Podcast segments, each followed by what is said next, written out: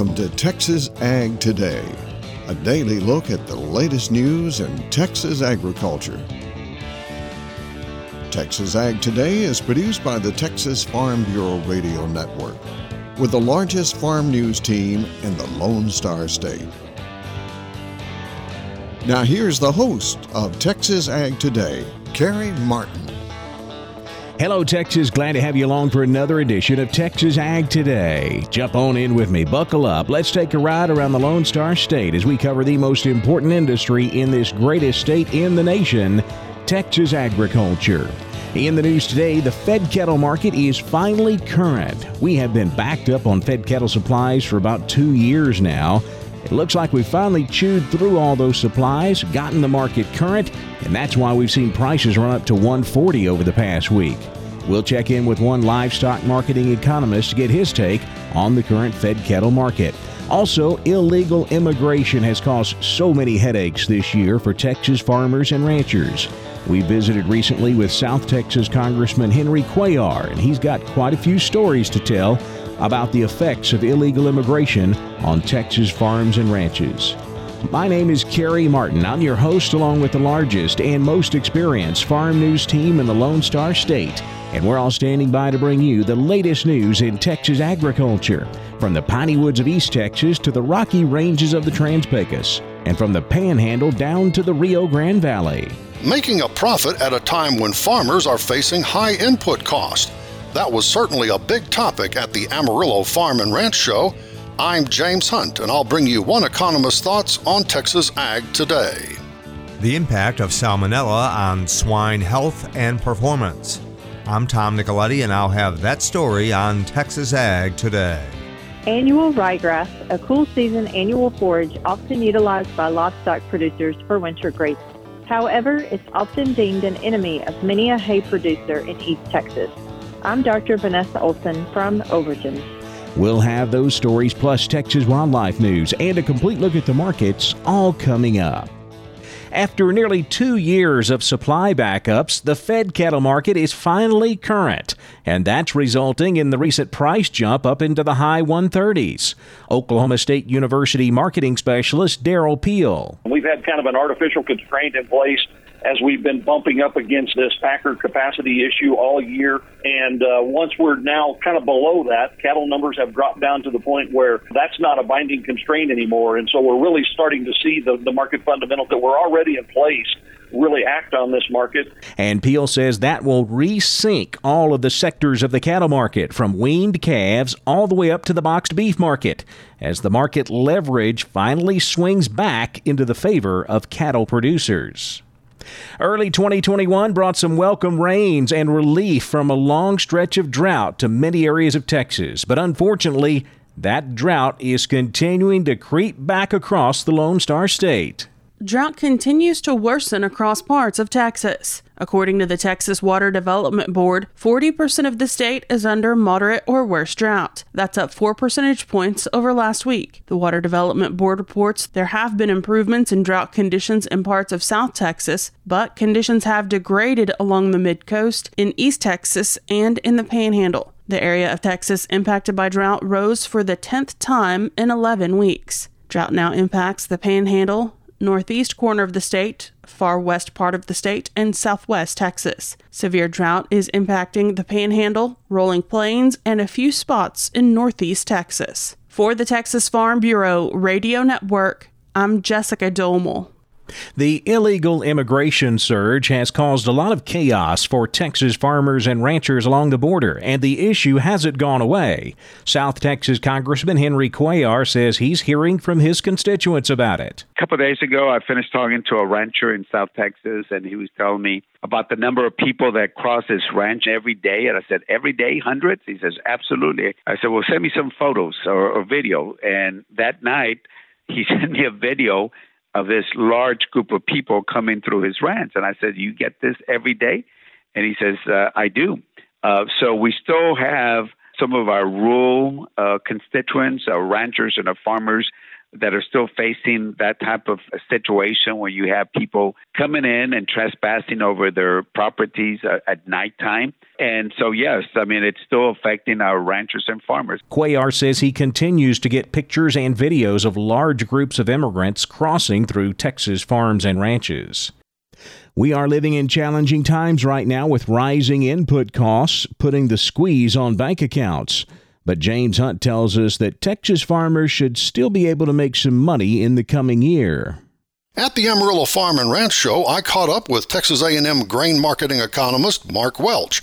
Dr. Welch was among the speakers at Wednesday's Texas Wheat Symposium, and during a break I asked him, with all of the volatility for both commodity prices and input cost, based on the conditions at the moment we were talking, are things at profitable levels for producers? It looks like at this point, yes, given normal conditions on the productivity side. Now, we've got a long way to go. It's going to vary from farm to farm, but if we were to achieve a, what we call an average or a normal kind of yield, if you're looking at wheat or even our other commodities uh, with, with cotton or corn or grain sorghum, yes, these prices kind of work. The opportunities are there. We've got the high prices on the output side associated with these high input costs. Yes, given normal conditions, we're probably in a better position this December 1st than we were a year ago.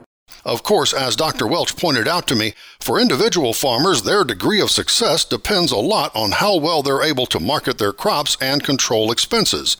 Dr. Welch says the extreme situation we're seeing with regard to inputs may require farmers to innovate. We may need to have backup plans, other strategies in place, whether it's alternative chemical formulations to control our, our weeds and other pest pressures. Are we going to rely more on tillage this winter and spring based on uh, perhaps an inavailability or the, uh, the high costs associated with some of these other inputs? And with the big shock farmers are getting with rising fertilizer prices, Dr. Welch becomes yet another analyst who's told me soil testing is something producers need to consider. Looking ahead to spring planting time, might we see some acreage shifts locally? We'll hear from Dr. Welch on that topic in our next report. I'm James Hunt on the Texas Farm Bureau Radio Network. A new type of salmonella may affect Texas pork producers. Tom Nicoletti has the story. My guest is Dr. Fernando Leite. He is a technical manager for Enterix, with Boehringer Ingelheim Animal Health. And uh, Dr. Leite, tell us more about uh, the new type of salmonella that has recently emerged that could uh, very well in- impact U.S. Uh, uh, swine populations. Salmonellas, they're, they're characterized into serotypes and they're known to change over time.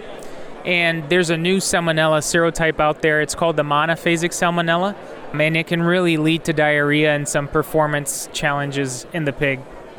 All right, and so what type of impact does this salmonella have on the long term health and performance of swine? Some pigs are, are asymptomatic, really diagnosing, seeing if you have uh, that salmonella present, and then, you know, making sure you're having the right biosecurity sanitation protocols.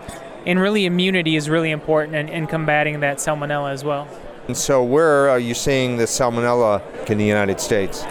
Some herds struggle in their nursery, but it can really occur anywhere from grow to finish.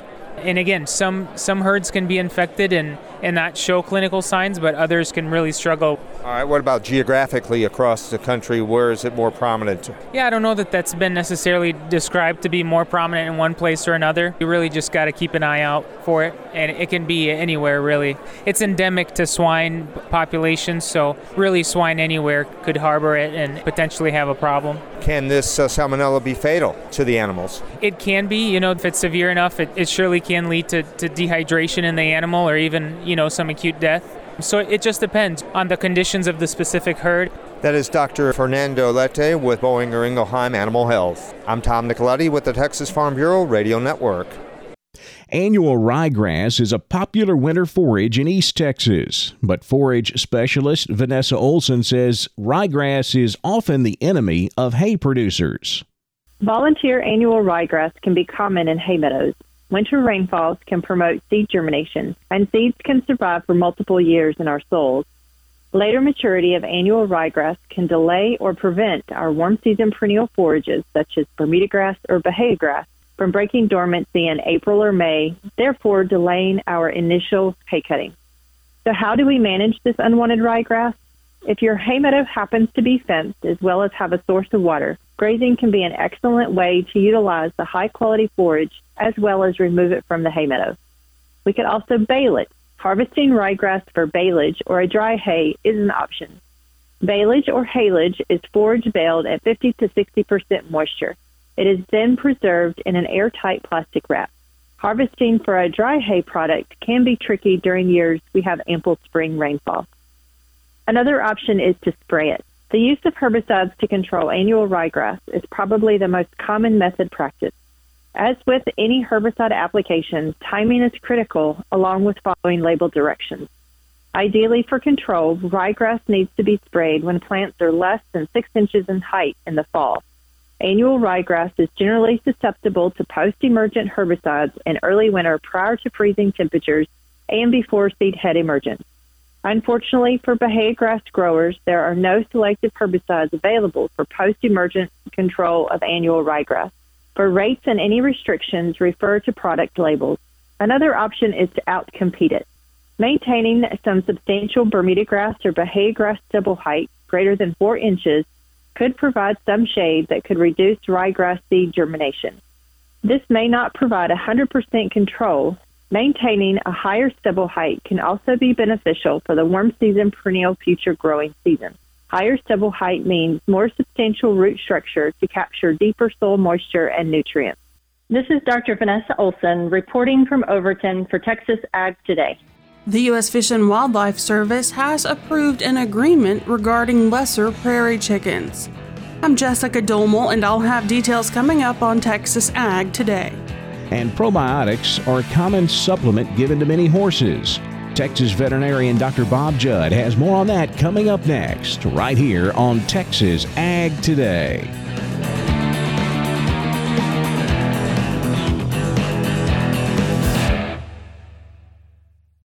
Parenting is full of surprises. You never know what to expect. So after our son was born, I called my Texas Farm Bureau insurance agent to set up a life insurance policy in case something happened to me. Sawyer is now two. And we'll soon have a sister. There's no one else I would trust with protecting my family. Visit Texas Farm Bureau Insurance today at tfbinsurance.com for an agent you can trust with life's most important decisions. Coverage and discounts are subject to qualifications and policy terms and may vary by situation. We're keeping you informed on everything happening in Texas agriculture on Texas Ag Today. Probiotics are a common supplement given to many horses. Dr. Bob Judd says there's a concern over whether these products are effective. Probiotics are defined as live microorganisms which, when administered in adequate amounts, offer a health benefit to the animal. In horses, the intended site of treatment is the cecum and large colon, and in humans, probiotics need to be in a protective form so they do not die in the stomach. Without protection for the stomach acid in humans, many of these organisms die before reaching their site of action. Since very few of the probiotics marketed for animals have enteric protection, a study was performed at Washington State to determine if the microorganisms in equine products can survive the upper intestinal tract to be viable when they reach the colon. The study found 54 commercially available probiotic products recommended for horses, and the researchers randomly chose 11 of these products to study. Results indicated that out of the 11 products tested, six had at least one microorganism negatively affected by a pH of 2, which is common in the equine stomach and four were even affected by a pH of 4. Also, none of the products tested met their label claims for the number of microorganisms present, and the number of organisms present varied greatly between products. The failure of probiotic products available for horses to have the amount of organisms that they indicate on the label is a major concern. Also, this study proves that passing through the upper GI tract kills many of the organisms before they even get to the colon. Because of this, the probiotics you're giving your horses may not be very effective, and it is recommended that future probiotics for horses have enteric coating to prevent death of organisms. I'm Dr. Bob Judd on the Texas Farm Bureau Radio Network. The U.S. Fish and Wildlife Service has approved an agreement regarding the lesser prairie chicken. Jessica Domel has the details in today's Wildlife Report. Although a few months remain before we learn if the U.S. Fish and Wildlife Service will list the lesser prairie chicken as threatened or endangered, FWS did make a prairie chicken related announcement this week. Fish and Wildlife has approved a habitat conservation plan and incidental take permit for renewable energy development in the Lesser Prairie Chickens Range that was filed by LPC Conservation LLC. The Prairie Chickens Range spans five states Kansas, Colorado, Oklahoma, New Mexico, and Texas. Per Fish and Wildlife, the Habitat Conservation Plan is designed to minimize and offset impacts to the lesser prairie chicken from wind and solar project development and transmission lines. Under the plan, industry partners may voluntarily work with LPC Conservation to ensure their projects minimize the impacts to the lesser prairie chicken and its habitat. The plan, according to Fish and Wildlife, also provides regulatory certainty to participating renewable energy companies should the lesser prairie chicken be listed as threatened or endangered in the future. The approved habitat conservation plan and the related incidental take permits will remain in effect for 30 years. Fish and Wildlife has not yet issued their determination regarding the lesser prairie chickens listing under the Endangered Species Act. A final determination is expected June 1st of 2022. The Lesser Prairie Chicken Endangered Species Act proposal includes two population segments, both of which run into part of Texas. The northern population segment impacts the northeast corner of the Texas Panhandle, while the southern population segment impacts the southwestern Panhandle. For the Texas Farm Bureau Radio Network, I'm Jessica Domel. We've seen some large losses in our agricultural markets over the past week, so how did things wrap up the week on Friday? Jessica will be back with a complete look at the livestock, cotton, grain, energy, and financial markets coming up next. Keep it right here on Texas Ag Today.